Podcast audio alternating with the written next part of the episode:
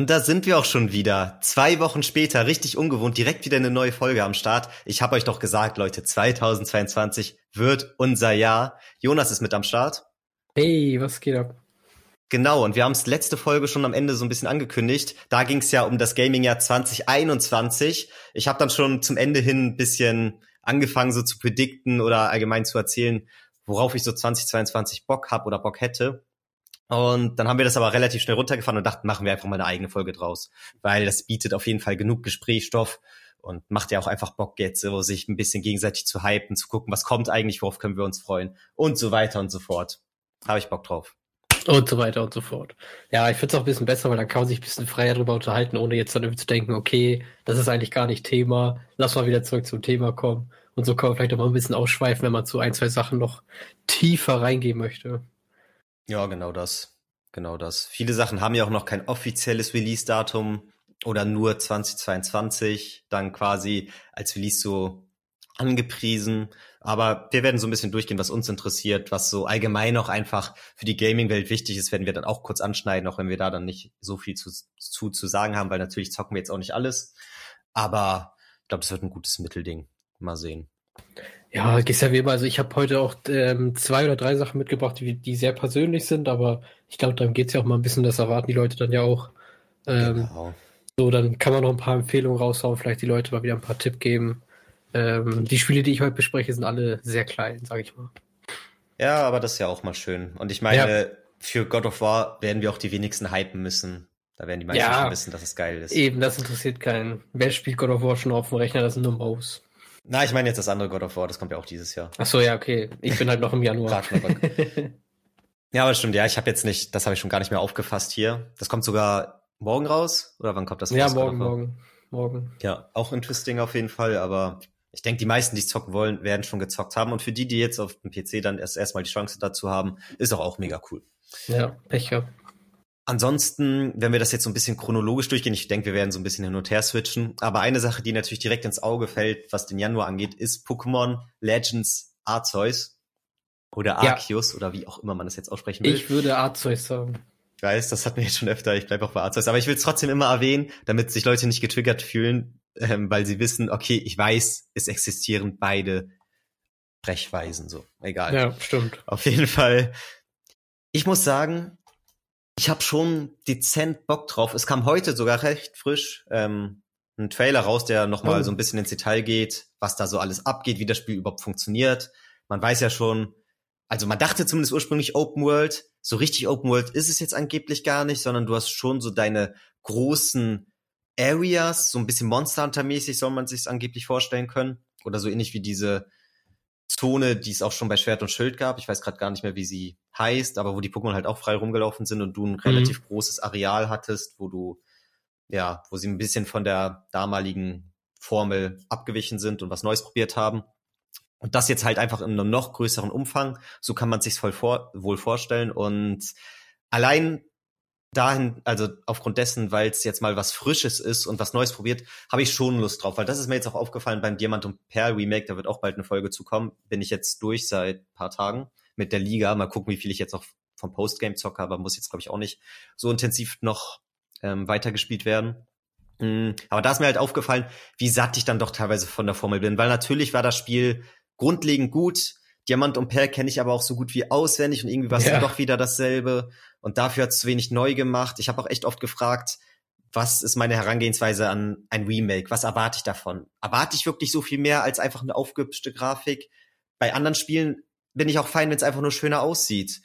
Und da muss es jetzt nicht noch irgendwie das Gameplay von damals revolutionieren oder so. Aber in dem Fall war es jetzt halt wirklich so ein Ding, dass Optik nicht so gepasst hat, also auch nicht so mega geil war und ähm, ja, im Gameplay halt auch leider sehr wenig gemacht wurde, was kein großer Aufwand gewesen wäre, da gewisse Aspekte anzupassen. Deswegen finde ich jetzt im Vergleich nochmal ganz cool, dass hier wenigstens was Neues probiert wird.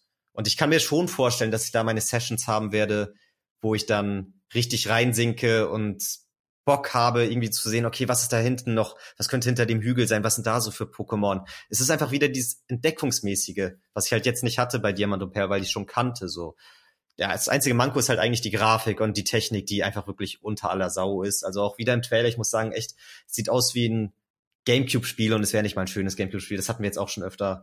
Aber ja, ist halt ein schwieriges Ding. Ich meine, wie sieht's bei dir aus? Jetzt, du hast keine Switch, aber du bist natürlich auch Pokémon-affin. Auf welches Spiel würde dich jetzt eher ansprechen, wenn du dir eine Switch holen würdest und ein Pokémon-Game holen müsstest? Wenn ich mir ein Pokémon-Game nur holen dürfte? Ja. Das wäre für mich richtig schwierig, weil ich auch, also ich habe mir jetzt gerade äh, mal nebenbei den Trailer angemacht, weil ich habe den noch nicht gesehen. Ähm, ich muss halt schon sagen, dass ich mega hype bin auf das Spiel, weil das halt auch so aussieht, dass du der kompletten, dieser, ja, diesem kompletten Pokémon-Franchise irgendwie viel mehr Tiefe gibst in dem Videospiel. Also du bist ganz weg von dem linearen Level durchlaufen und gegen Trainer kämpfen und gegen wilde Pokémon kämpfen, die man nicht sieht, durch Random Encounter und dann immer von Stadt zu Stadt, sondern das sieht viel mehr danach aus, als würdest du hier auch so richtig ja, grindmäßig in die äh, Wildnis gehen und dann zum Beispiel, also man hat ja gesehen, dass man zum Beispiel mit Pokémon dann irgendwelche Bäume angreifen kann oder irgendwelche Steine angreifen kann und dann halt Ressourcen bekommt. Und ich mhm. könnte mir vorstellen, dass das ein Riesending sein wird, dass man irgendwelche Ressourcen auch sammelt für bestimmte Sachen, vielleicht auch was anderes als so ein dumm Scheiß wie ein Knusp oder so. Ja, ähm, ja die Knusp damals haben mich irgendwie voll genervt bei, bei Diamant. Auf jeden Fall hätte ich, glaube ich, einfach auch wegen diesem Entdeckungsaspekt mehr Bock auf Arceus. Mhm. Wenn du sagst, ich darf nur ein Spiel kaufen. ja. Ja, nee, geht mir halt wirklich auch ähnlich. Ich mochte auch beim neuen Trailer, die hat ganz gerne und das ist alles allgemein, ja, sehr schnell gewirkt hat. Also ich fand's cool, du siehst direkt unten rechts, kannst du so umschalten, okay, was für Pokémon hast du gerade auf der Schnellauswahl, dann kannst du direkt halt irgendwie dein Plimpfer rausholen, damit das diesen einen Stein da mit Blubber angreift, woraus du dann irgendwie Erz gewinnen kannst oder sowas. Genau. Also so hat's auf mich gewirkt und das fand ich schon irgendwie cool. Das war halt irgendwie so, ja, man fühlt sich noch mehr so in der Welt drin, weil endlich mal so Aspekte möglich sind, wo man dachte, okay, das würde ich als Trainer wirklich gerne machen wollen. Einfach rumlaufen, vielleicht auch mal in einem Ursering, das mich angreift, ausweichen mit irgendeiner geilen Ausweichrolle und dann meinen Plimpfer instant in den Kampf werfen mit einer geilen flüssigen Animation. Es kommt kein neuer Ladescreen und ein Kampf beginnt, sondern du bist dann wirklich genau an dem Spot in dieser, in Anführungsstrichen, Open World, wo das Ursering wo du es halt gefunden hast und kämpfst dann mit Plimfer gegen Ursaring, nachdem du es selber aktiv mit dem Knopfdruck aus dem Ball geworfen hast und dabei auch noch gezielt hast. Also das ist halt schon ganz geil. Das Ding ist einfach nur, dass ich glaube, es ist sehr ambitioniert, ist ein wichtiger Schritt in die richtige Richtung, aber wahrscheinlich zu ambitioniert für den Entwicklungsaufwand und die Entwicklungszeit, die sie jetzt betrieben haben. Das ist so meine Einschätzung bisher. Aber ich habe Bock, es auszuprobieren und mich vom Gegenteil überzeugen zu lassen. So.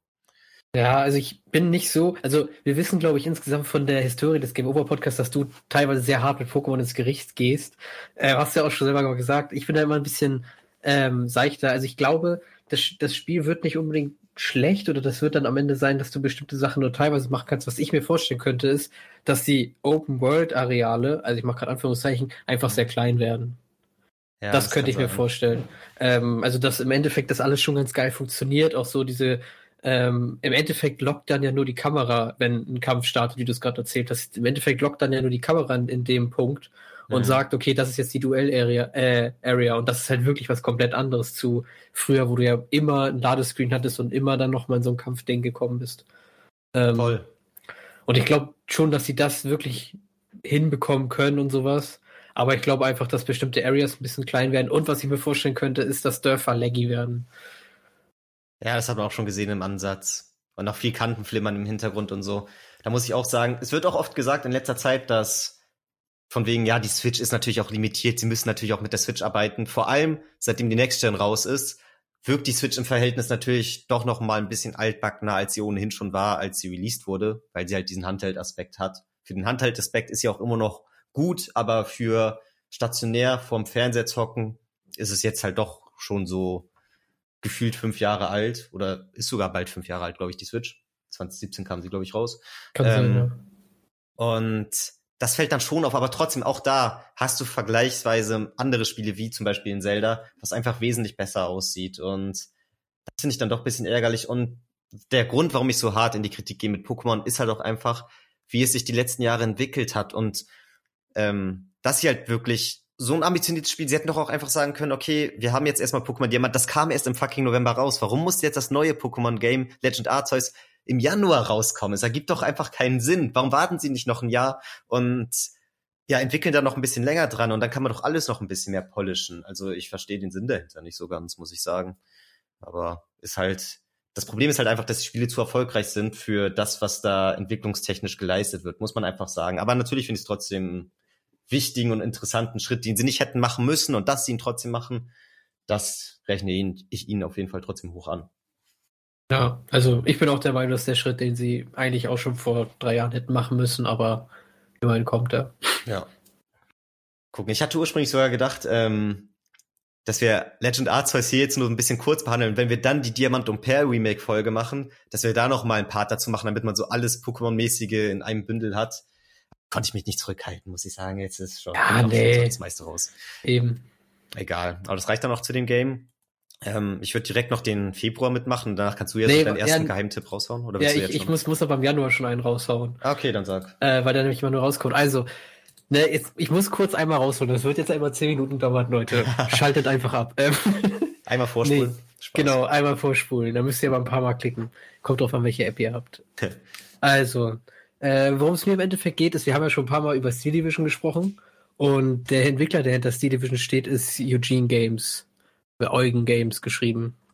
Mhm. Ähm, und die machen nicht nur Steel Division, die haben nämlich schon viel länger oder schon viel vorher eigentlich eine Serie gemacht, die heißt einfach nur Wargame und ist im Endeffekt das, worum es äh, was der Titel sagt.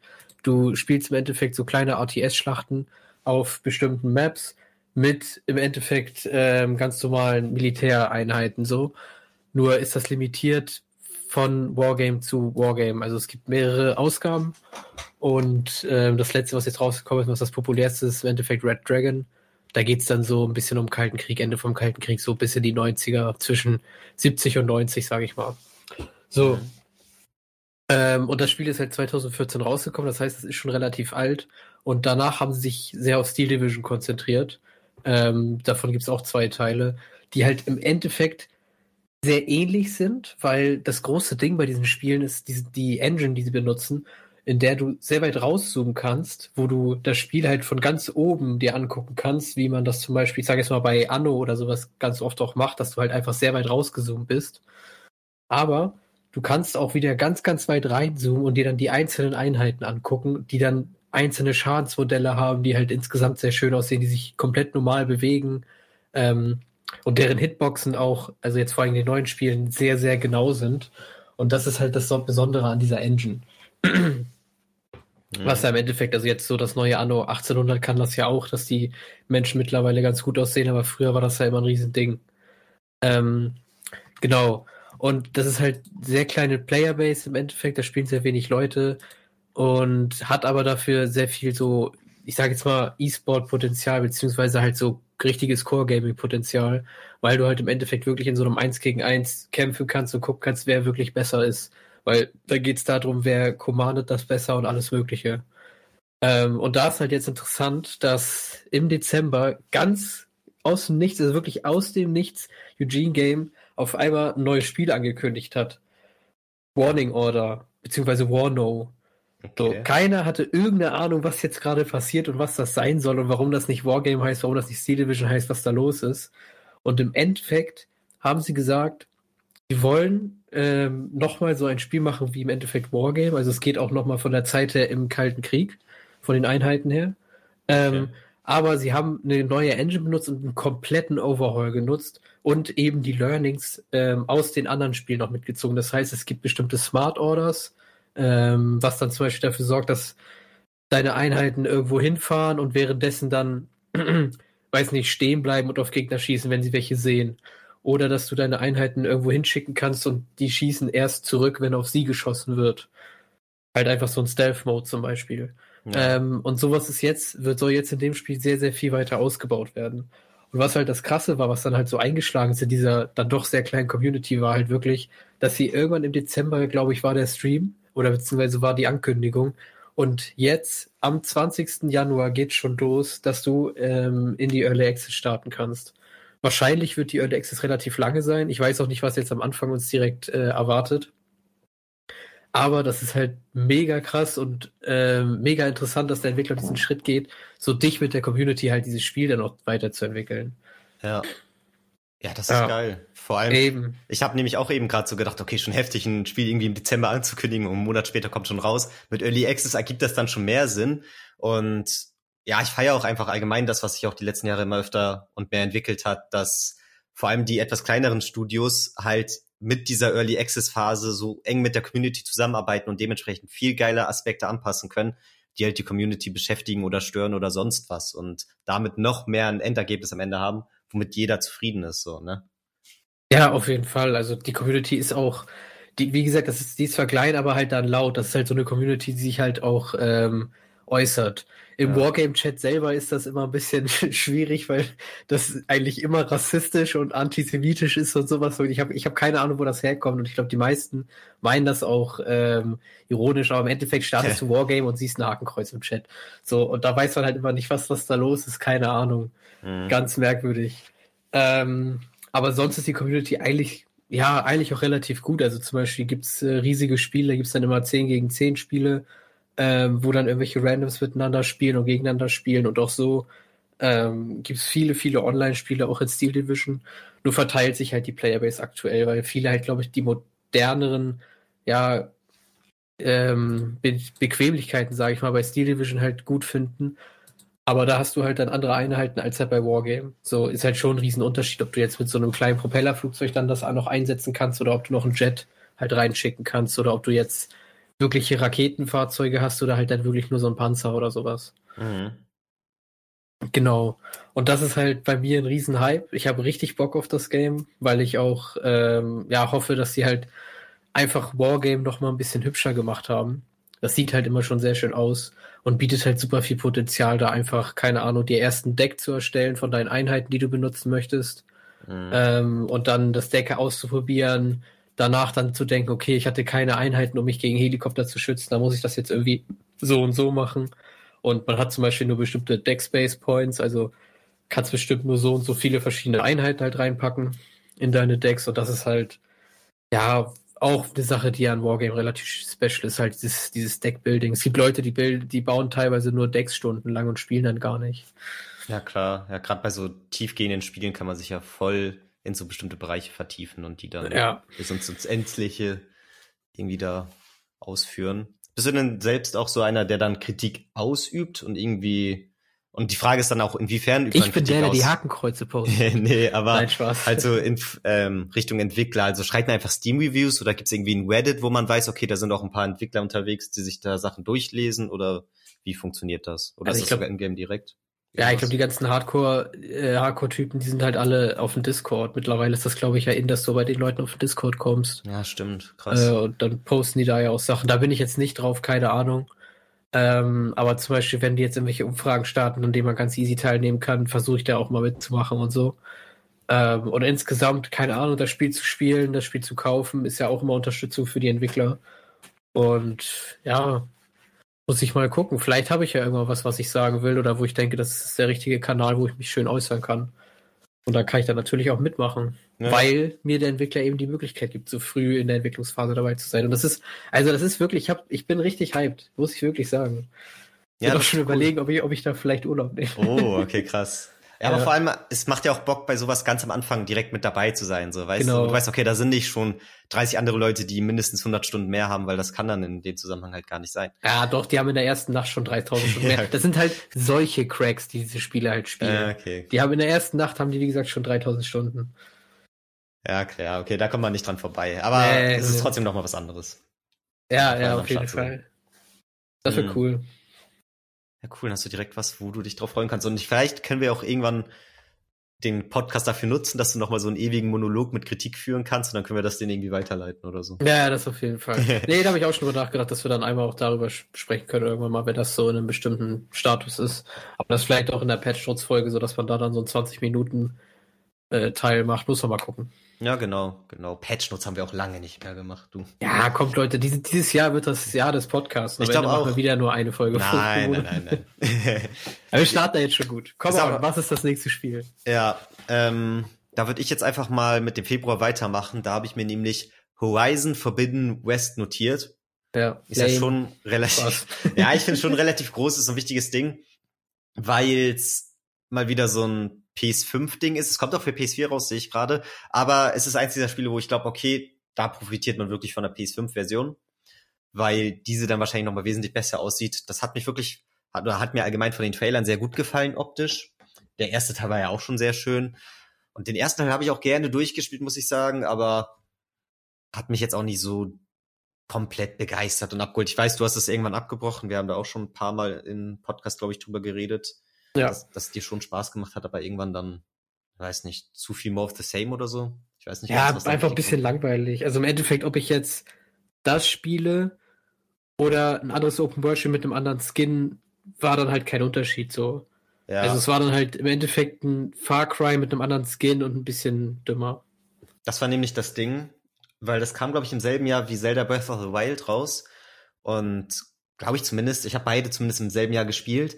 Und ich weiß noch, dass viele, vor allem die, die nicht so bei Nintendo drin waren und dann Breath of the Wild gar nicht so appreciated haben, dafür dann aber Horizon mega geil fanden, wo ich dann immer so dachte, das war eigentlich schon zum Zeitpunkt, wo man ein bisschen diese Open-World-Formel satt hatte, also ich zumindest und ich glaube viele andere auch. Und dann fand ich so ein bisschen komisch, dass das so hoch gelobt wird. Und ich meine, ich mochte das auch alles so richtig mit dieser Welt und wie das aufgebaut war, mit den Maschinen und so. Es war schon interessant, aber ich fand, um das wirklich so hoch zu loben, dafür war es dann Open World technisch doch zu Standard, wie es auch schon Ubisoft Games seit zehn Jahren gemacht hatten zuvor.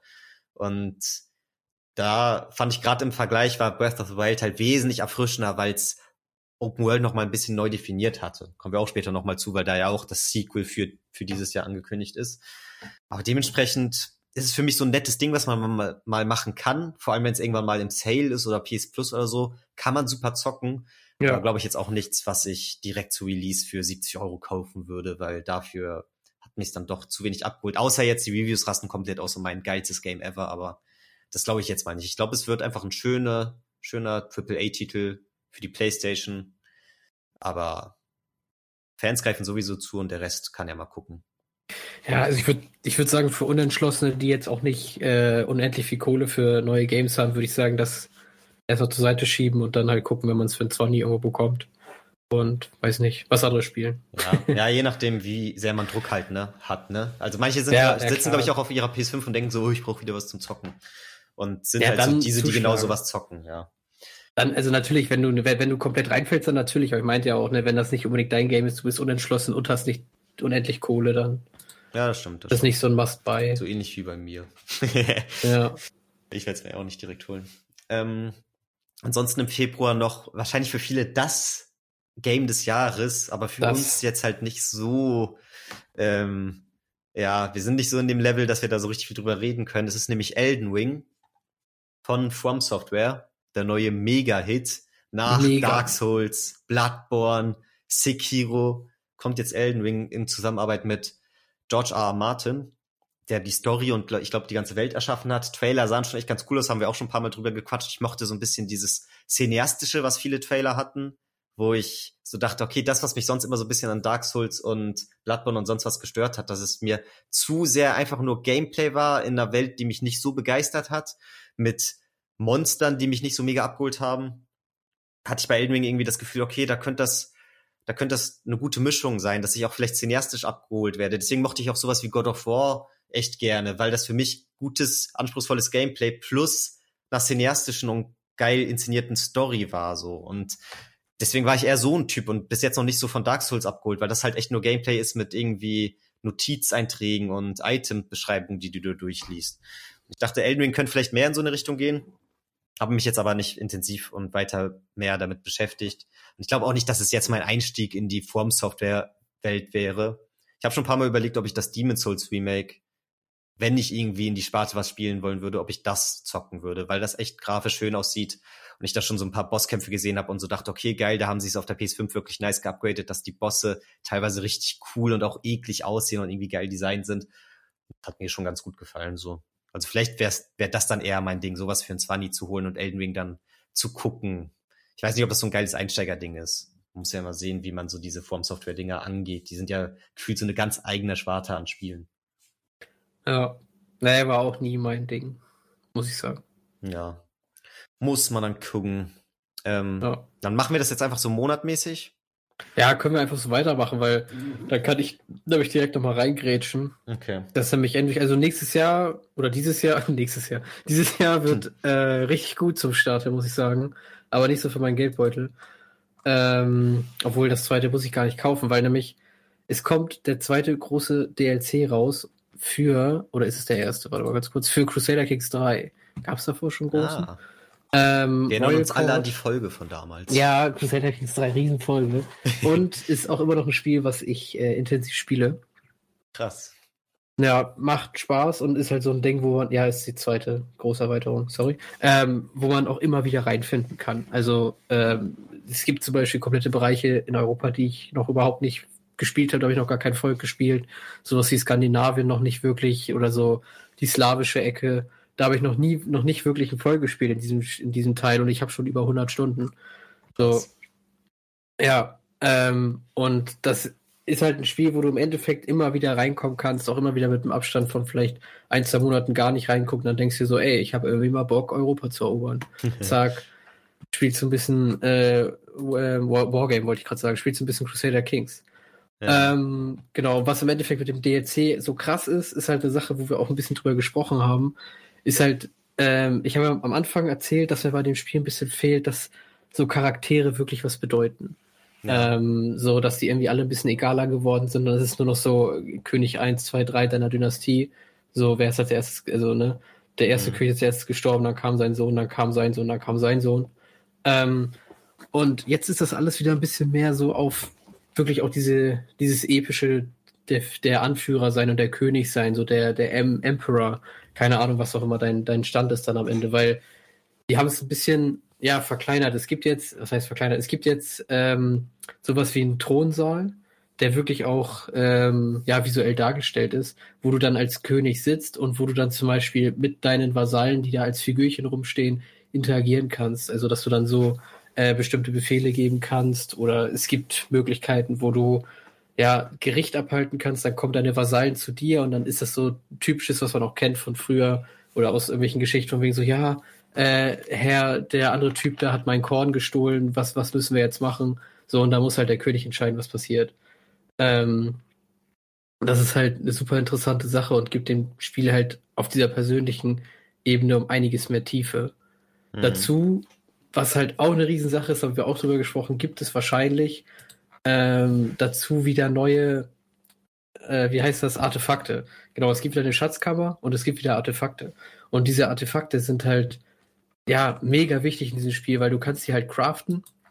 Ähm, du kannst zum Beispiel so ein Schwert craften und dann kann das irgendwie das heilige Schwert des Heinrichs sein oder so. Oder du kannst zum Beispiel so Sachen geschenkt bekommen vom Papst, von irgendwelchen anderen großen Leuten, bla bla bla. Und die geben dir dann halt Boni.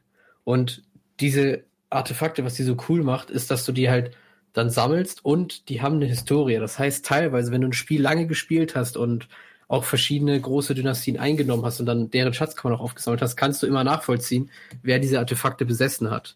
Und das macht es halt dann sehr cool zu sehen, okay, ich habe damals das Schwert bekommen und bin jetzt schon, weiß nicht, drei Generationen weiter oder sowas, aber die große Katharina, die war krass. okay, ja. ja, das ist nice. Eben, da freue ich mich drauf, das wird auch gut. Ich weiß auch noch, bei der Folge hatte ich am Ende so ein bisschen das Gefühl, die haben wir in einer Phase gemacht, wo du den dritten Teil zwar vorher gerne gespielt hast, aber wo du am Ende schon so dachtest, okay, insgesamt mochtest du den zweiten wahrscheinlich doch ein bisschen mehr von den Gimmicks her und allgemein von der Art und Weise. Und ich habe das Gefühl, das hat mhm. sich jetzt über die letzten Monate wieder gewandelt, dass du meinst ja auch, der entwickelt sich immer weiter, der dritte Teil, und dass er mittlerweile doch echt auf einem sehr positiven Stand bei dir ist. Ja, also bei Paradox ist ja immer so das Ding, dass die ersten Spiel rausbringen und dann äh, fünf DLCs oder sowas. Und ich habe mir damals extra die Version geholt, dass ich dann irgendwie die ersten zwei DLCs, glaube ich, kostenlos dabei habe. Ähm, halt so Season Pass mäßig. Und das war, muss ich, muss ich sagen, war schon eine gute Entscheidung, weil das hier einigermaßen wichtig war, weil die ersten beiden auf jeden Fall um einiges mehr Tiefe geben. Also Royal Court, dem ganzen Spiel. Und das allererste DLC war Northern Lights. Da geht's dann halt um die skandinavische Ecke. Da gibt's dann so Wikinger-Geschichten und ähm, bestimmte ja, was war das? Keine Ahnung. Irgendwelche, wie gesagt, Wikinger-Geschichten und extra Trades, die man dann bekommen kann, wenn man so einen Wikinger-Raubzug durchführt und so. Mhm. Genau. Okay, nice. Ja, cool. Und das, dementsprechend musst du ja auch nicht jetzt für den ersten DLC bezahlen. Ja. Perfekt. Ja, für beide nicht. Beziehungsweise für beide, ja. ja. Und wann genau kommt er jetzt? Anfang März? Ähm, nee, das ist der 8.2., so wie das hier ah, steht. Ah, nice. Okay, cool. Sehr nice. Und das waren jetzt so deine zwei Hauptdinger, deine Insider-Tipps so mäßig? Ja, das war im Endeffekt das Große, wo ich drauf hoffe, wo ich äh, auch Bock drauf habe. Okay, sehr cool, sehr cool. Ja, da hast du am Anfang des Jahres ja schon genug zu tun. Ja.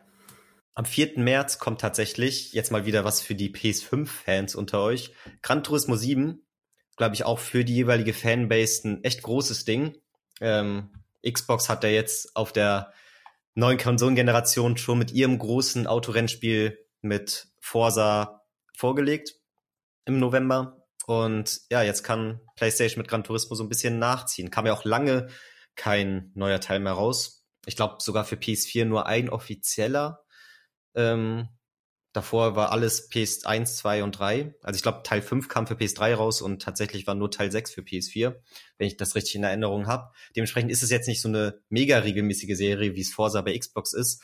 Und ich glaube, da freuen sich die entsprechenden Leute auf jeden Fall sehr drauf. Ist halt leider nicht so ganz mein Genre, aber ich finde es auch insofern interessant, dass es PS5 Exclusive ist und dass es, glaube ich, technisch echt ein, ein dickes Ding sein wird, was halt so in der vorherigen Konsolengeneration wahrscheinlich auch nicht möglich gewesen wäre. Und da werde ich auf jeden Fall mir ein paar Trailer und Videos reinziehen, wie das so aussieht. Und ja, an sich so grundlegendes Interesse habe ich schon, aber ich werde es mir wahrscheinlich nicht holen.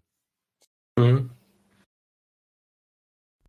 Nee, ich auch auf jeden Fall nicht. Ich habe ja. früher mal ein bisschen Gran Turismo gespielt, aber das war noch PS2-Zeit. Ja. Das ist ja auch so ein Ding, wo ich mir dann oft denke, okay, wenn ich jetzt richtig Bock habe auf ein Autorennspiel, dann will ich auch komplett durchziehen und will auch ein Lenkrad und eigentlich brauche ich da noch einen richtig geilen Sitz und so. Und ich weiß nicht, ob ich, also ich, ich finde, die machen auch Bock einfach so am Controller, aber das ist immer die Frage, gehst du jetzt all in oder spielst du es erstmal so auf Standard? Keine Ahnung. Ja, keine Ahnung, man kann auch in GTA Auto, Autorennen fahren.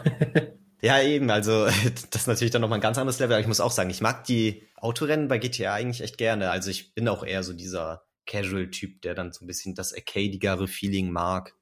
Ja, das stimmt. Und deswegen wäre Gran Turismo wahrscheinlich da eh zu anspruchsvoll, was das angeht. Für uns zumindest. Und dann noch ein großes Ding, kam gestern erst das Release-Datum für raus.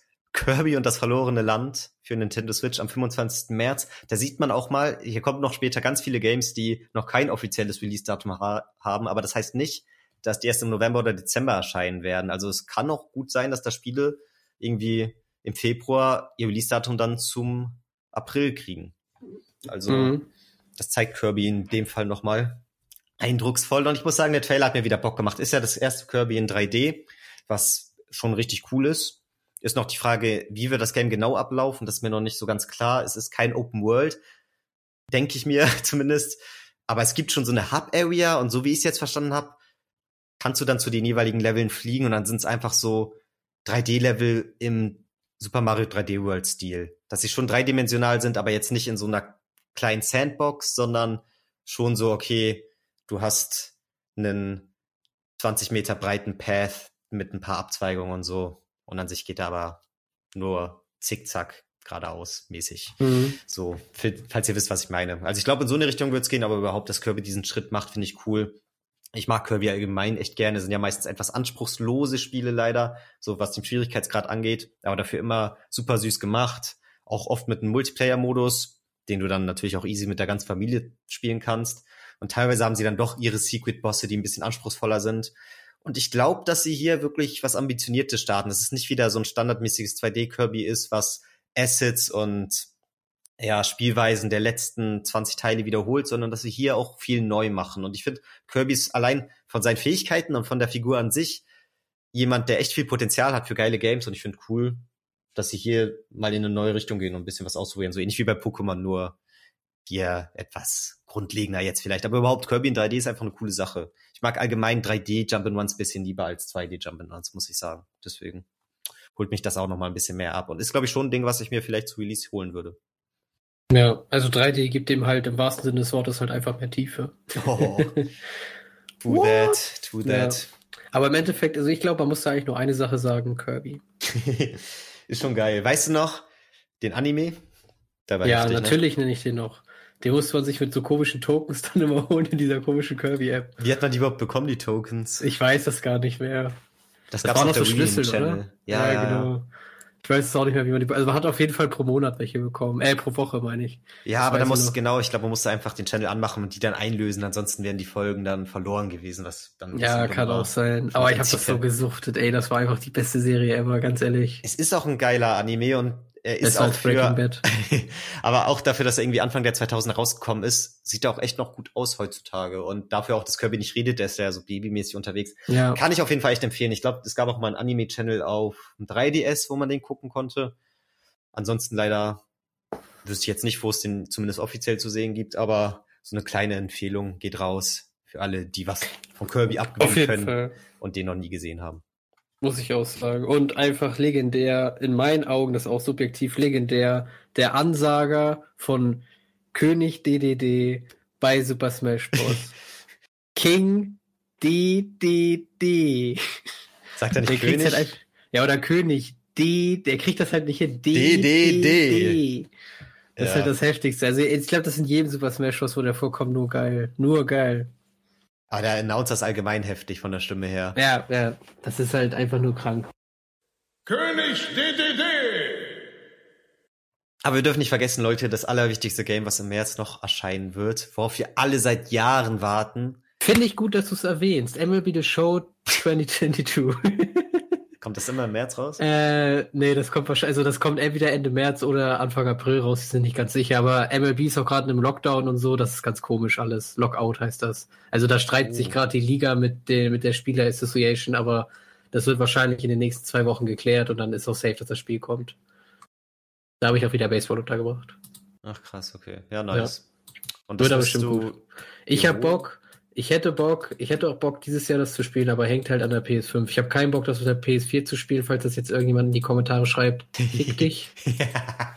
ähm, also wenn ich eine PS5 bekomme bis dahin, wenn ich Bock habe, eine, also wenn ich eine finde, wenn ich Bock habe, die Kohle auszugeben, so dann mache ich das.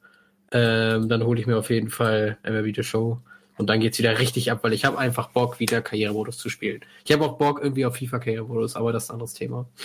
Ja man muss ja auch immer, also ich weiß, was du meinst, man muss immer bei Sportspielen echt aufpassen, was so Old-Gen angeht, weil auch FIFA wird ja eigentlich nur noch für Next-Gen so richtig supported. Alles andere sind nur noch Kader-Updates und. Ja. Da wäre ich dann auch eher vorsichtig. Cool ist aber immer, ich weiß nicht, ob MLB das Show das macht. Manchmal kannst du dir die PS4-Version holen und die kostenlos auf PS5 upgraden. Dann sagst du, okay, ich fange schon mal auf PS4 an und in einem Monat habe ich vielleicht die PS5 dann upgrade ich einfach.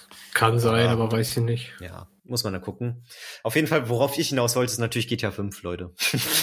Endlich kommt es für PS5 raus. Was geht ab? Und wahrscheinlich auch für Xbox ähm, Series X, weiß ich aber nicht. Ich habe hier gerade nur PS5 stehen. das war Protest. Okay, krass. Ich weiß gar nicht, wie es jetzt mit deiner Aufnahme ist, aber. Nee, die geht einfach weiter. Okay, easy. ähm, ja, müssen wir, glaube ich, nicht viel zu erwähnen hat, glaube ich, keiner mehr wirklich. Wenn du noch weiter drüber sprichst. Ich wollte es erwähnen aus Joke. Okay, egal. ähm, und dann Hate, ist Leute, einfach nur Hate. Das letzte Game, was ich hier noch mit offiziellem Release-Datum hab, ist Starfield für den 11. November. Haben wir schon vorab ein bisschen drüber gequatscht. Ja, Tommy's hyped. ja, ist halt die Frage. Ich glaube, bis jetzt gab's nur CGI-Trailer und allgemein Render-Trailer. Mhm. Man weiß halt so ein bisschen das Setting im Weltall, man weiß, es kommt von Bethesda. Ist halt die Frage, was ist es jetzt genau für ein Game? Kann verstehen, wenn man Bock auf Setting hat und mal gucken, was daraus jetzt so wird. Aber ja, so richtig Hype kommt bei mir zumindest erst auf, wenn ich da jetzt irgendwie krasses Gameplay sehe, was mich abholt. Mal ja. gucken. Ist ja ein sehr ambitioniertes Spiel, ist auch schon lange angekündigt. Ist die Frage, ob dieser 11. November als Release dann auch standhalten kann. Ist ein bisschen komisch jetzt im Vergleich zu sehen, dass die meisten, die schon Release-Datum haben, erst so bis maximal März gehen und die jetzt schon offiziell den fucking 11. November angesagt haben, ist schon irgendwie alles ein bisschen fishy, deswegen bin ich mir nicht sicher, ob das was wird oder ob es doch noch mal ein Jahr verschoben wird. Mal gucken. Ja, ich weiß auch gar nicht, wann, wann das Datum genannt wurde. Also wenn das zum Beispiel auch schon irgendwie jetzt ein Jahr her ist, dass sie das gesagt haben, dann würde ich auch ziemlich viel drauf setzen, dass sie es noch verschieben. Ist aber insgesamt auch ein Spiel, würde ich sagen, wo ich ja neugierig bin, so Bock drauf haben, kannst du nicht sagen, weil ich habe keine Ahnung, was es geht äh, und was jetzt Inhalt ist, was ist Gameplay. Fliege ich mit dem Raumschiff durch die Gegend und bin weiß nicht, ein Söldner oder mache ich irgendwas ganz anderes oder bin ich nur auf einer Raumstation, keine Ahnung. sieht halt einfach aus wie Weltraum und da habe ich ein bisschen Bock drauf. Hm. Ja, ich glaube, da würden sich viele anschließen bei der Meinung. Und dann kommen wir auch meine schon, Kinder. dann ähm, kommen wir auch schon zu den Spielen, die kein offiziellen Release haben. Beziehungsweise ja. kein offizielles Release-Datum abseits von 2022 an sich. Und da gehe ich jetzt mal ein bisschen durcheinander. Es gibt ein paar, die kommen eher wahrscheinlich Anfang des Jahres raus. Aber ich will jetzt mal so einen Hochkaräter raushauen, um hier mal wieder ein bisschen Stimmung in die Bude zu bringen. Ne? Ihr wisst, wie es Jetzt geht's läuft. ab. EA Sports PGA Tour, Leute. Und zwar, wenn wir jetzt so sagen wollen würden, ich hätte eine Top 3 an Games, auf die ich mich freue, wäre das so mein Platz 3, nämlich Hogwarts Legacy. Oh ja, oh ja. Haben wir auch schon ein paar Mal erwähnt ist halt wirklich, also für alle, die nicht wissen, worum es geht, es geht um Harry Potter, falls ihr wirklich so dumm seid, dass ihr das nicht checkt. Spoiler, warum spoilerst du sowas, Mann? Alter, ich weiß jetzt, wie die Schule bei Harry Potter heißt. Ja, Kranker ist Scheiß. echt so. Ähm, auf jeden Fall ist das ein Game, da kam ja, ich weiß nicht mehr, in welcher E3 da der Trailer zu rauskam, aber es hat, glaube ich, uns alle abgeholt, Alter. Harry Potter ist einfach ein Universum, was wirklich richtig viel Potenzial für ein geiles Game hat. Und ja. das war wirklich so von den Trailern her ein Game, das einfach mega nice aussah, wo du dachtest, geil, Open World in Hogwarts rumlaufen, meinen eigenen Unterricht da machen, Charakter irgendwie hochleveln, krasser Zauberer werden, mich einem Haus anschließen. Ähm, das mit dem Haus anschließen kommt am Anfang, der Rest kommt erst danach. so, falsche Reihenfolge. Aber ähm, ich, ich weiß nicht mal, wie das Spiel abläuft, Alter. Ich bin auch irgendwo ein bisschen skeptisch, weil ich mir so denke, das sieht alles ja ganz cool aus, aber wir haben dann ja auch mal gegoogelt, was das eigentlich so für ein Entwicklerstudio ist. Und die hatten jetzt bis jetzt noch nicht so krassen Stuff am Start bisher. Sind dann, glaube ich, auch ein bisschen für Handy-Games bisher so bekannt gewesen, wenn ich das richtig in Erinnerung habe. Und das ist natürlich die Frage, waren das jetzt einfach nur geile Trailer und sieht das am Ende eher aus wie ein hochwertiges Handygame und hat dann noch so hässliche Microtransactions, wo du dir eine neue Kutte kaufen kannst und sowas. Man weiß es natürlich nicht. So, ist es, hat, hat es viel mit Online-Aspekten zu tun, dass es am Ende, im Endeffekt dann auch so ein halbes Online-Game ist, wo du dann da andere Leute in Hogwarts rumlaufen siehst, die auch gerade online sind und spielen, mit denen du zusammen Unterricht machen kannst, oder ist es doch eher so ein Singleplayer-Adventure? Hat das Spiel eine richtige Story? Oder ist es eher so, nee, mach dein Ding, grinde und mach, worauf du Bock hast? Also, ich weiß nicht ganz genau, was gameplay-technisch Sache ist, deswegen bin ich auch vorsichtig skeptisch. Aber grundsätzlich habe ich schon echt Bock drauf und ich weiß, wie viel Potenzial das hätte und allein das macht einfach Lust. Ja, also ich fühle mich, im Endeffekt fühle ich mich genau gleich wie bei Starfield.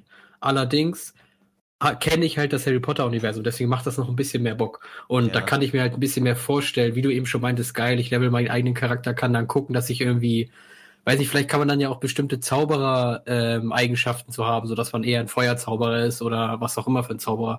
Oder dass man dann super gut Tränke brauen kann und gar nicht so gut zaubern kann oder was auch immer so. Und ich glaube, das Interessanteste wird wirklich sein, ich weiß gar nicht, ob die das schon gesagt haben, ob das halt irgendwie komplett Singleplayer ist ob, äh, ja, oder ob du halt ähm, einen großen Multiplayer ähm, ja, Aspekt hast oder einen kleinen das ist halt dann im Endeffekt die Frage, die wir jetzt klären müssen, um halt wirklich zu wissen, was ist das dann jetzt für ein Spiel. Ja, vielleicht ist es ja auch so GTA-mäßig, dass du an sich in Hogwarts diese Singleplayer-Kampagne hast, aber auch in den Online-Modus rübergehen kannst, wo dann alle online in Hogwarts unterwegs sind. Das wäre für mich, glaube ich, die geilste Mischung. Stimmt. Weil Gerade wo du sagst, im Endeffekt hat, ja, im Endeffekt hat GTA damit eine der geilsten Mischungen, so eine Einbindung von Online und Singleplayer, dass sie so nebenher existieren. Ja, finde ich nämlich auch, weil ich muss auch sagen, ich mich nervt es manchmal ein bisschen, wenn ein Game so durchgängig online ist und durchgängig so leichte Online-Aspekte hat. So, weißt du, ich denke mir so, ich mag, hab ganz gerne die Trennung, dass ich denke, okay, jetzt kein Bock auf andere Menschen oder irgendwie Online-Stuff. Ich will einfach nur für mich jetzt in Ruhe Singleplayer zocken oder ich habe jetzt richtig Bock auf Online. Aber manche Games gehen ja mittlerweile so einen Mittelweg, dass du irgendwie an sich Singleplayer spielst, aber du hast immer online irgendwelche anderen Sachen aktiv und am Start und Challenges, wo andere mit Teil dran nehmen und so. Ja, das fand ich, finde ich manchmal ein bisschen anstrengend, auch wenn du, also ich glaube, das ist bei Forsa so, dass dann immer so Geister auch von anderen Spielern durch die Gegend fahren, die dich jetzt nicht rammen oder nerven können, aber es sind halt so Geister. Manchmal finde ich das ein bisschen anstrengend. Ist halt die Frage, ob man es ausschalten kann, ne? Vielleicht ja, ausschalten, aber. Ja, stimmt, ja. Aber das zieht mich mal so ein bisschen raus aus der Immersion, so wenn dann auf einmal da so ein Geist durch die Gegend fährt und ich sehe, wie der Crash, Crash ja, ja. oder sowas. Ja, sind ja an sich immer geile Aspekte, die dir auch irgendwo helfen sollen und so, aber ich finde, da müssen sie auf jeden Fall es auch ausschaltbar machen, weil ansonsten kann es nerven. Safe. Ja, aber auf jeden Fall ein sehr interessantes Ding und sieht halt auch grafisch mega schön aus. Wir wissen zumindest storytechnisch, dass es, glaube ich, irgendwie 100 Jahre vor den Filmen spielt oder so. Mhm, genau, das soll ein bisschen früher spielen, ja. Anfang des 20. Jahrhunderts, würde ich jetzt mal schätzen. Mal gucken, ich bin gespannt. Ähm, hat jetzt auch noch keinen offiziellen Release, glaube ich. Mal gucken, wann da Näheres zu bekannt gegeben wird. Dann, um mal wieder nach so einem, in Anführungsstrichen, Highlight, wir wussten ja jetzt noch nicht so viel über das Game, aber jetzt dann doch eher wieder ein Lowlight. rauszupicken, für mich zumindest. Das ist Avatar, Frontiers of Pandora, das große Avatar-Game jetzt endlich von Ubisoft. War, glaube ich, so der, der Rauswerfer von Ubisoft auf der letzten E3. Kann das sein? Das große glaub, Ding ja. von denen?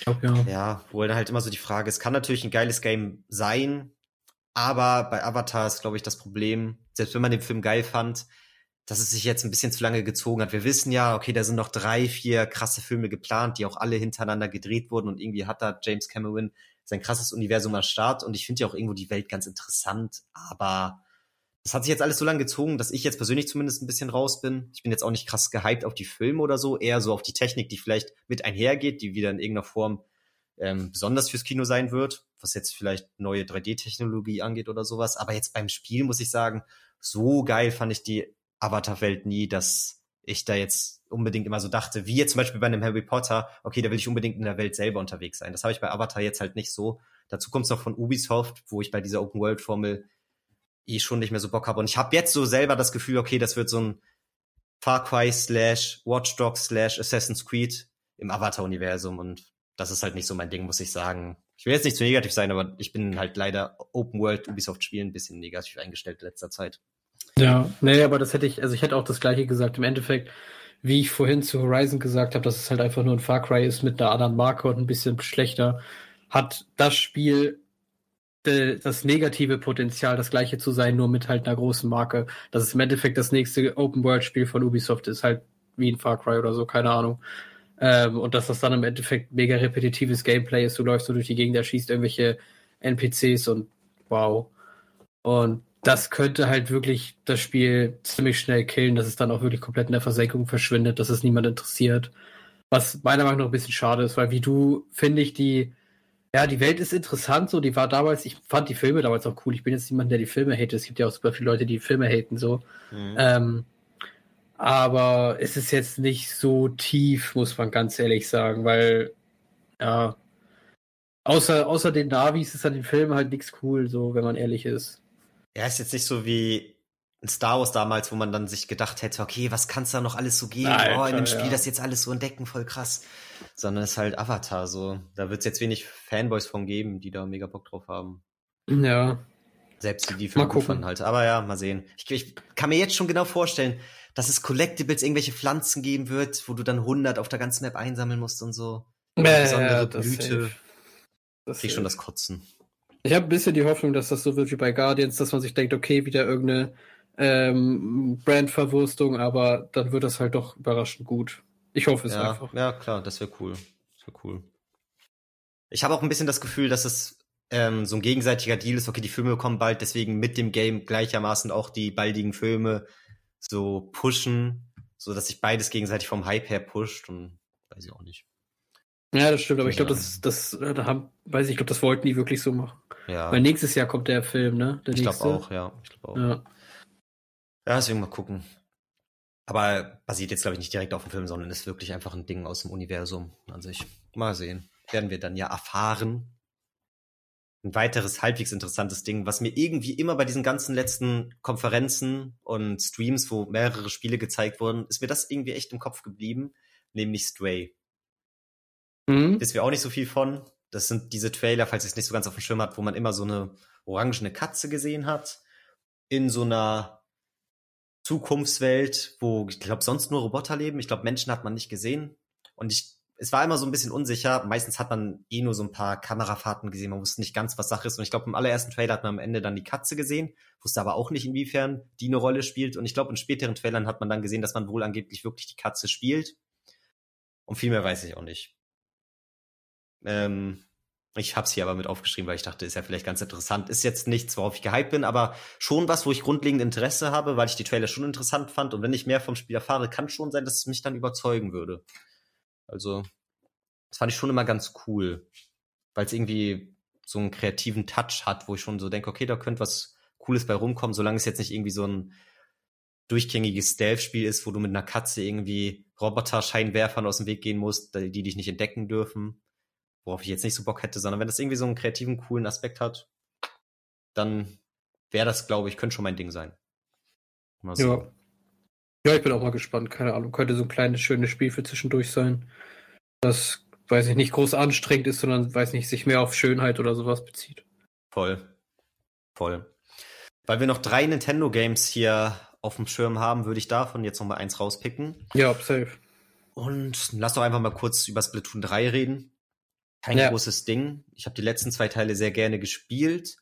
Den zweiten Teil dann irgendwann liegen lassen. Es war jetzt nicht so ein durchgängiges Ding, das zockst du drei, vier Jahre online, sondern ich habe es halt irgendwie ein halbes Jahr online gezockt und dann liegen lassen und bin auch nie wieder so krass reingekommen. Aber irgendwie habe ich Bock wieder auf Splatoon 3. Es ist jetzt auch wieder ein paar Jahre her, dass der zweite Teil erschienen ist und ja, kennt man ja manchmal genauso wie wenn man zwei, drei FIFAs auslässt, hat man irgendwann dann mal wieder richtig Bock aufs neue FIFA und so ähnlich ist jetzt bei Splatoon, nur dass es keinen Teil dazwischen gab, sondern halt einfach diese Wartezeit von drei, vier Jahren. Und also ich einfach eine coole Serie. Ist ein bisschen, ich glaube, für viele war es ein bisschen überraschend, dass überhaupt noch mal ein weiterer Teil für die Switch rauskommt. Die dachten vielleicht, das ist jetzt so ein Ding, das kommt pro Konsolengeneration einmal. Aber ich glaube, die gehen noch mal einen etwas anderen Weg. So in den Trailern hat man schon gesehen, das sieht vom Setting her ein bisschen unterschiedlich aus, ein bisschen was anderes, Neues. Online ist sowieso immer cool. Singleplayer mag ich auch echt gerne. Da könnte ich mir vorstellen, dass sie da jetzt nochmal einen weiteren Step gehen, mit bisschen mehr Story und bisschen größeren Arealen vielleicht. Vom Gameplay mag ich sowieso. Also ich glaube, das wird eine relativ sichere Nummer so. Standardmäßig gutes Spiel. Ja. Habe ich Lust drauf.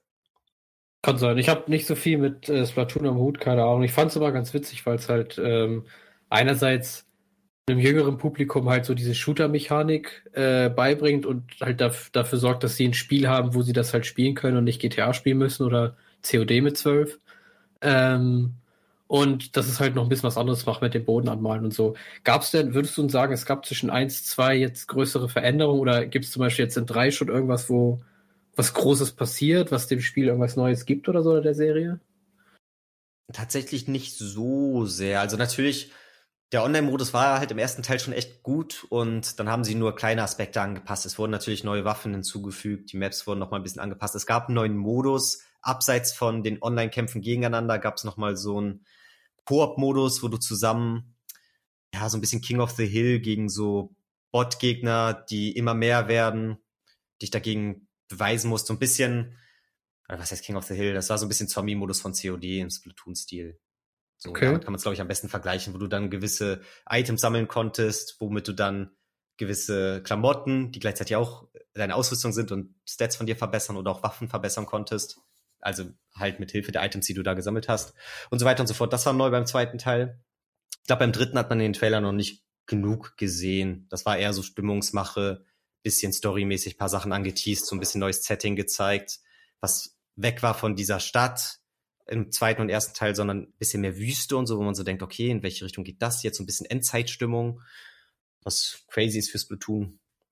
Ja, mhm. deswegen mal gucken. Ich glaube, es wird einfach standardmäßig wieder gutes Online-Gameplay.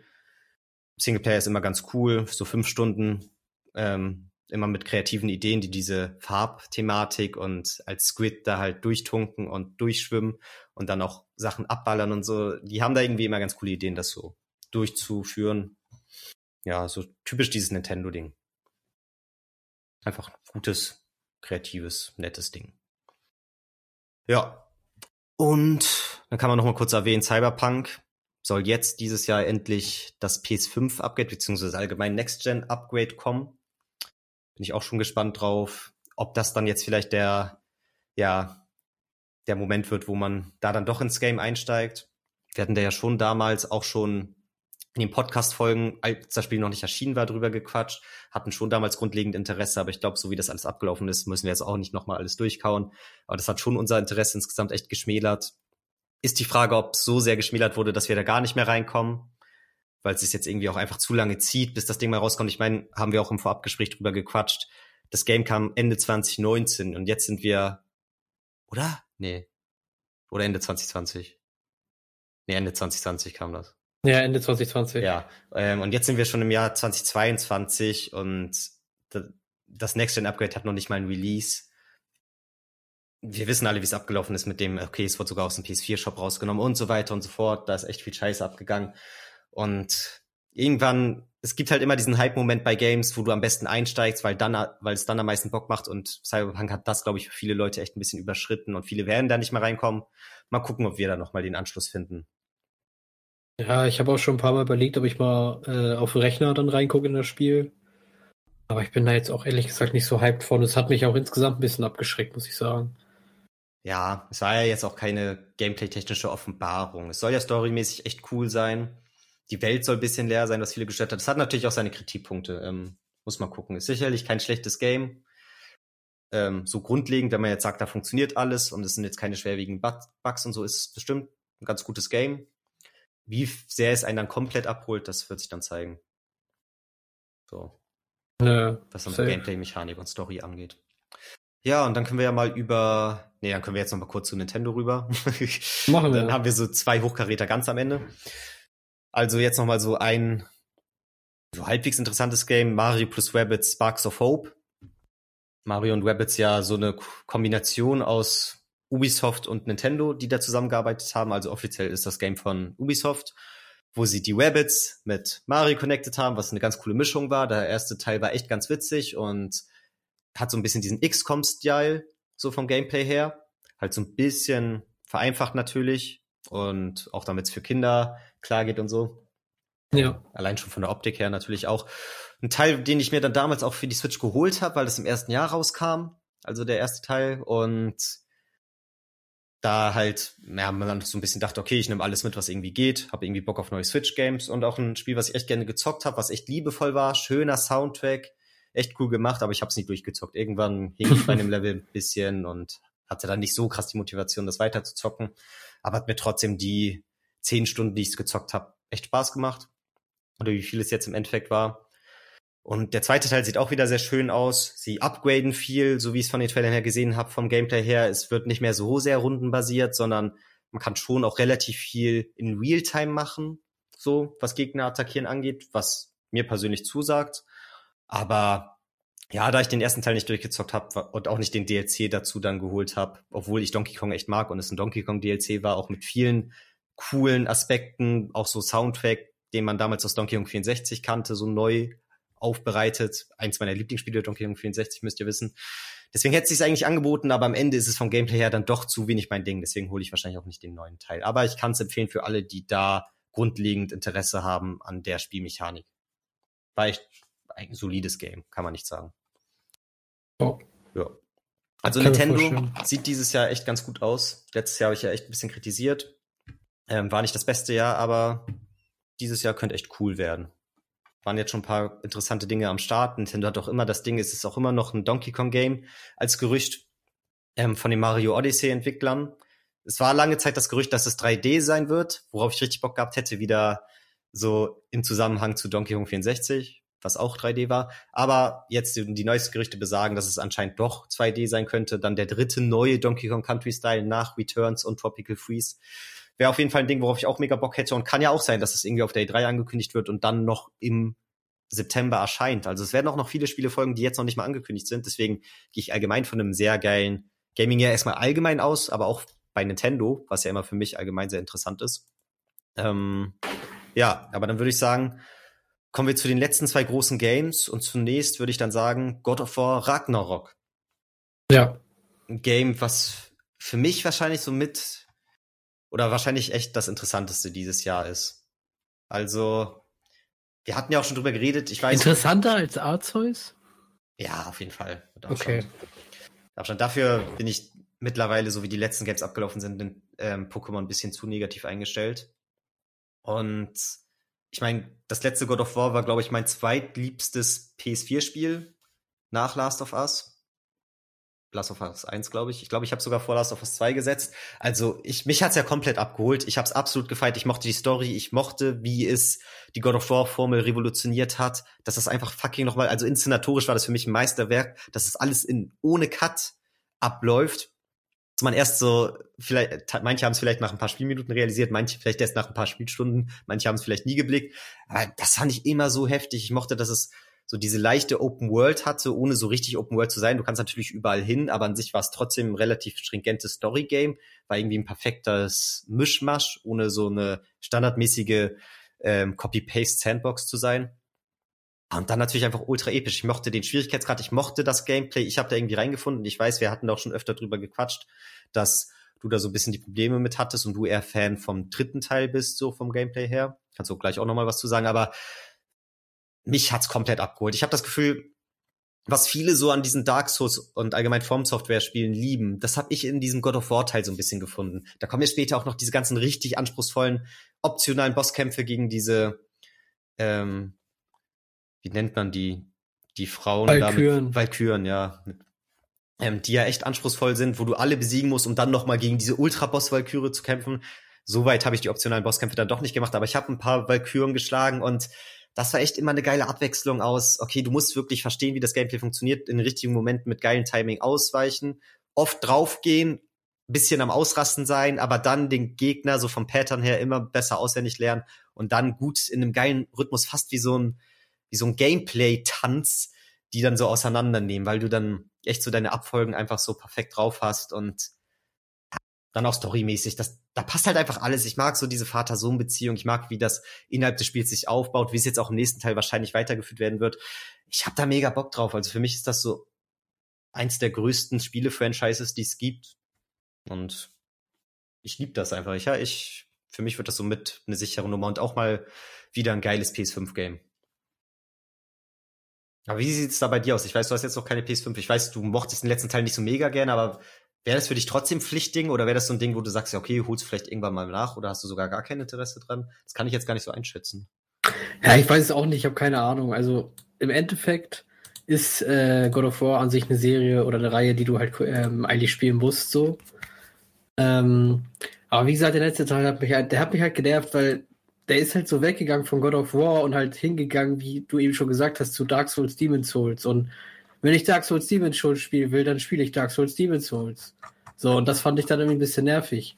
Ähm, dazu, ja, zum Beispiel diese, Valkyren, die du angesprochen hast, die sind halt richtig hart. So, die sind halt richtig hart. Ähm, also, das ist schon gut, dass die auch optional sind, weil, keine Ahnung, wenn du dich da nicht eine Stunde hinsetzt und deren Pattern lernst, kriegst du keine von denen besiegt. So, das ist wirklich einfach unmöglich. Ja, deren Attacken gehen ja teilweise durch den ganzen Raum. So, das ist schon ein bisschen zu krass gewesen, fand ich. Ja. Ähm, ja, es ist definitiv kein schlechtes Spiel so und es sieht auch mega schön aus. Natürlich, du hast äh, später auch noch mehr, also ich sage jetzt mal so nach, fünf, nach 15 Stunden oder so, nach 10 Stunden oder so, keine Ahnung, kommst du noch mehr in dieses klassische God of War rein, weil du auch die alten äh, Klingen wieder bekommst. Ähm, aber es war mir trotzdem teilweise immer noch ein bisschen zu anstrengend. Ähm, dazu gibt es ein paar Szenen, also du meinst eben, du findest die Story äh, vom Pacing her und sowas alles ganz gut. Ähm, ich, es gab zwischendurch ein, zwei Szenen, wo du irgendwie so einen Berg dreimal hochgeschickt wirst, gefühlt. Und dann kommst du da zweimal oben an und musst dann mal wieder runter und dann wieder hoch oder so. Das ist, fand ich ein bisschen nervig, aber das ist halt so eine Videospiel-Story-Erzählungsnummer, die immer ein bisschen nervig sein kann. Ähm, vor allem, wenn du Sachen irgendwie durchspielen willst oder der Meinung bist, okay, äh, bin jetzt eigentlich kurz vorm Ziel, dass sich da manche Sachen ein bisschen schleppen und du dann halt denkst, okay, ich bin jetzt kurz vorm Ziel und dann passiert irgendwas, die Brücke geht kaputt oder sowas, dann musst du wieder umdrehen und ganz woanders hin. Ähm, ja, aber insgesamt weiß ich, weiß ich halt einfach auch nicht, ob ich jetzt äh, dieses Spiel groß spielen ähm, will oder muss jetzt direkt am Anfang. Aber das wird bestimmt so ein Spiel sein, was ich mir spätestens, ja, spätestens nächstes Jahr dann spielen würde. Ja. Kommt halt auch drauf an, wann ich, wann ich jetzt die Konsole bekommen würde oder nicht bekommen. Ja. Ja, kann ich auch alles nachvollziehen. Ich glaube, das ist auch so ein Ding, wenn einem das Spiel sowieso mega Spaß macht, dann ist es nicht so schlimm, wenn am Ende, wenn du kurz vom Ziel bist, nochmal irgendwas sich auftut, dass es nochmal ein bisschen länger geht. Dann freust du dich vielleicht sogar eher. Und wenn du eher so bist, okay, es macht dir schon irgendwo Spaß, aber du findest es auch ein bisschen anstrengend und kommst nicht ganz so rein und dann denkst du, so bist auch froh, wenn du es durch hast. Und dann kommt doch mal so eine, ja, so eine Kehrtwende, wodurch es nochmal sich ein bisschen zieht, ein paar Stunden, dann ist das natürlich dann eher ein negativer Aspekt für dich. Ja, auf also, jeden Fall. Ja. Und es gibt ein paar, es gibt ein paar äh, Abschnitte, die sind wirklich bockschwer ähm, du fühlst dich danach natürlich immer, also danach fühlt man sich natürlich immer geil, wenn man das geschafft hat. Ähm, aber einige waren halt wirklich, muss ich wirklich sagen, bock schwer, weil dann kämpfst du da zwischendurch, das ist so ein Aufzug oder so, glaube ich, ähm, gegen irgendwie Bosse aus jeder Welt und kriegst super wenig Heilung zwischendurch und es kommen halt immer auch mehrere und super anstrengende Kombis und so. Und da war ich zwischendurch auch richtig abgefuckt. Das war auch eine Sache, die habe ich, glaube ich, in zwei, drei Sessions äh, bekommen. Also da habe ich dann wirklich bestimmt allein drei, vier Stunden allein nur dann der Scheiße gesessen. Ja, klar. Ja, sowas kann dann frustrierend sein, aber man ist dann trotzdem zu stolz, um irgendwie Schwierigkeitsgrad runterzufahren, weil man dann denkt, nee, nee ich geht's auf den normalen nicht. durch und wenn es ah. da zu scheiße ist, dann blame ich auch ein bisschen das Spiel. Also ich kann schon das verstehen. Also ja, vom Ansatz her. Aber wie du, das ist so eine Sache, da denke ich nicht drüber nach halt. Im Endeffekt, das ist ja eine Option, Schwierigkeitsgrad runterzustellen. Aber ich, wie du weißt, ich bin da immer zu stolz drüber, den Schwierigkeitsgrad runterzustellen von dem, mit dem ich angefangen habe. Ja, das wäre so sich selber eingestehen, dass man versagt hat. ja, ja. So ein bisschen. Nee, deswegen verstehe ich es dann auch. Und mir hat's halt irgendwie gepasst. Ich bin da irgendwie ganz gut reingekommen und wenn du dann die Gegner da besiegst und das irgendwie mit einer geilen Abfolge, okay, da im richtigen Moment geblockt, da die Axt geworfen, dann wieder zu sich zurückgeholt, währenddessen Atreus gesagt, dass er ein paar Pfeile schießen soll und so, dann noch eine geile Ausweichrolle, dann geil ins Combat, was irgendwie dann echt so geil auch reinhaut, wo du so richtig geil das Feeling hast, dass du da den Gegner gerade zerstört hast. Ja, bei mir hat's halt gepasst, aber ich verstehe auch alle neg negativen Aspekte. Ist dann halt am Ende auch Geschmackssache. Ja, das wäre immer. Ja. Aber auf jeden Fall können wir uns, glaube ich, alle darauf einigen, dass das so einer der Hochkaräter dieses Jahres ist. Ähm, und dann noch zu guter Letzt auch für viele vielleicht das potenzielle Game des Jahres, nämlich der Nachfolger zu Breath of the Wild. Ich habe es jetzt hier als Breath of the Wild 2 niedergeschrieben, aber einen offiziellen Namen hat es, glaube ich, noch gar nicht. Und da ist auch die Frage, wie das so wird. Ich meine, ist ja so ein bisschen gespalten in der Community. Ich glaube, für manche ist es halt echt so eins der geilsten Games aller Zeiten. Für mich auch so mit. Manche waren dann aber auch doch ein bisschen genervt, haben nie so ganz in diese Open World reingefunden, haben nie so ganz gesehen, warum Leute das jetzt so feiern und was daran jetzt so viel geiler sein soll als an allen anderen Open World Spielen. Ich habe da immer so beide Meinungen mitbekommen. Aber doch so der Großteil findet das Spiel, glaube ich, wahnsinnig, wahnsinnig gut. Und wenn ich jetzt von, meiner eigenen Meinung rede, kann ich auch nur sagen, für mich hat's mit Open World nochmal auf ein neues Level gehoben nach den ganzen eher standardmäßigen Sandbox-Dingern, die man viele Jahre am Stück hatte, war das jetzt mal wieder wirklich, wirklich dieses Ding, was ich unter Open World auch verstehe. Fucking noch mal eine offene Welt. Du kannst von Anfang an überall hin und es ist nicht nur so wie bei einem GTA oder so, dass du an sich eine offene Welt hast, aber du weißt, eigentlich kannst, sollst du zu dieser einen Mission gehen und du kannst überall anders hin, aber dein eigentliches Ziel ist nur bei dieser einen Mission. Und bei Zelda ist halt irgendwie alles das Ziel. Egal, wo du hingehst, alles bringt dich in irgendeiner Form auf deine Reise weiter. Und du hast einfach Bock, hinter den einen Hügel da zu gucken, weil da irgendwas Neues, Geiles sein könnte, was dich weiterhilft und was dir irgendwie diese Welt weiter schließt. Und es war einfach so nice. Auch diese Klettermechanik war so smart, dass du halt wirklich selbst auf alle hohen Ebenen, dass du überall irgendwo hinkommst mit diesem Klettern. Dann auch noch mit dem Kochen, wo du selber dann irgendwie bestimmen kannst, okay, wenn du jetzt noch nicht genug Ausdauer hast, um da hochzuklettern, kannst du dir aber Sachen kochen, wodurch du deine Ausdauer pusht, um dann doch da hochzuklettern zu können ja, es hat natürlich negative Aspekte, weil es nicht diese Dungeons hatte in der Form, also es hatte Dungeons, aber nicht in der Form, wie wir es von Zelda gewohnt waren. Es musste natürlich auch alles so passen und konstruiert werden, dass man auch, also dass der letzte Dungeon rein theoretisch auch der erste Dungeon sein könnte und so weiter und so fort, dass man auch ohne Dungeons zum Endboss kann.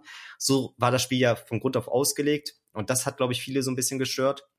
Aber da kann ja jetzt der zweite Teil die paar kleinen Schwächen, die der letzte hatte, dann auch ausbessern und dann hast du potenziell einfach wieder eins der krassesten Games aller Zeiten, für mich zumindest. Also ich bin jetzt nicht der aller, allergrößte Zelda-Fan. Ich habe auch noch gar nicht so viele Games durchgezockt. Ich habe richtig viele angefangen, aber durchgezockt habe ich Breath of the Wild, Phantom Hourglass, äh, hier, wie heißt das? Das für 3DS, das 2D-Ding. Ich weiß gerade nicht mehr, wie es heißt. War so ein quasi Story-Nachfolger von A Link to the Past. Komm gerade nicht mehr drauf. Link Between Worlds. Ja, genau. Oha, hast du das gegoogelt oder weißt du das aus dem Kopf? Nee, weil du Link to the Past gesagt hast. Ach krass, okay. Ja, genau, das habe ich auch durchgezockt. Auch noch so ein paar andere, die mir jetzt nicht einfallen. Ähm, aber wie ihr schon merkt, gar nicht so mega viele. Oft fange ich sie an und irgendwann ähm, verlieren die mich so ein bisschen. Deswegen, ich bin jetzt nicht der größte Zelda-Fanboy, aber Breath of the Wild hat mich mega abgeholt. Und ich ja, ich glaube, das wird ein hartes Rennen so für Platz eins der, des krassesten Games dieses Jahr. So zwischen Elden Ring, God of War und Zelda wahrscheinlich. Sind jetzt so die Hochkaräter, würde ich jetzt so sagen. Meinst du zu für allgemein? Für allgemein, ja. Für ja, okay, weil, nicht für mich. Elden ja, ich, ich hätte jetzt, hätte mich jetzt gewundert, wenn du Elden Ring gespielt hättest. Nee, nee. Wie gesagt, für mich ist es zwischen Zelda und God of War und dann noch Hogwarts so als einfach interessantes Ding. Also Geheimkandidat. Und wir müssen mal gucken, was passiert auf der E3. Vielleicht ne, wird man ja überrascht. Ja, genau. Ich habe ja schon gesagt, Donkey Kong könnte sein und auch ganz viele andere Sachen. Kann auch sein, dass dieses Jahr es endlich soweit ist, dass ein neues GTA angekündigt wird zumindest. Also rauskommen wird safe nicht, aber vielleicht kommt ja so. Ich könnte mir vorstellen, November, Ankündigung GTA 6 für 2023. Ist gar nicht so unrealistisch, würde ich sagen. Mhm. So, also es, es können schon noch ein paar krasse Sachen passieren. Und es gibt ein paar IPs, wo mal wieder ein neues Spiel an der Reihe wäre. Ja, das ist sowieso. Also auf Duke Nukem wartet ja jeder. Ja. Ähm, und es gibt immer so ein paar Sachen, die man auch, wo man gar nicht drüber nachdenkt, die aber dann vor drei Jahren angekündigt wurden und dann kommt es auf einmal wieder hoch. Ähm, ich glaube, da ist einiges im Köcher. Und wenn wir jetzt schon sehen, dass wir schon einige Sachen wirklich safe wissen, die dieses Jahr rauskommen und da für uns persönlich auch einige Hochkaräter mit drin sind, äh, würde ich sagen, man kann sich auf wirklich, wirklich gute Spiele eher freuen. Voll. Es ist halt auch, und auch nicht vergessen, letztes Jahr war so dieses erste Jahr bei der Next Gen, wo immer so das Ding ist, okay, da kommen jetzt nicht alle ultra krassen Titel direkt. Meistens ist das noch etwas schleppend. Man hat dann vielleicht seine zwei, drei Games für die Konsole und fragt sich manchmal vielleicht auch so, okay, hätte ich die schon haben müssen, ne? war ja irgendwie unnötig. Das war bei der PS4 damals genauso, bei der PS3 sicherlich auch. Ähm, bei dem X Xbox-Äquivalenten ebenso. Und jetzt kommt, glaube ich, immer so mit das stärkste Jahr der Konsolengeneration dann. Also irgendwie ist das jetzt so das Jahr, wo, wo die sich dann wirklich richtig auslebt, wo die ersten richtig krassen Kracher kommen. Und natürlich werden die Jahre darauf auch noch viel krasses Zeug kommen, aber ich habe das Gefühl, jetzt hier summiert sich echt so eine fette Mischung an vielen geilen Games. Ja, würde ich auch sagen. Ja, deswegen, ich bin gehypt. Ich glaube, besser als letztes Spieljahr wird es auf jeden Fall, so was so Ja. diese großen Dinge angeht. Und Safe. ja, wie wir bei dir gesehen haben, gibt's auch viele kleine Geheimtipps. Auch viele, von denen wir vielleicht jetzt noch gar nichts wissen, die uns dann irgendwann verzaubern werden, nachdem wir durch Reviews oder YouTube-Videos darauf aufmerksam werden.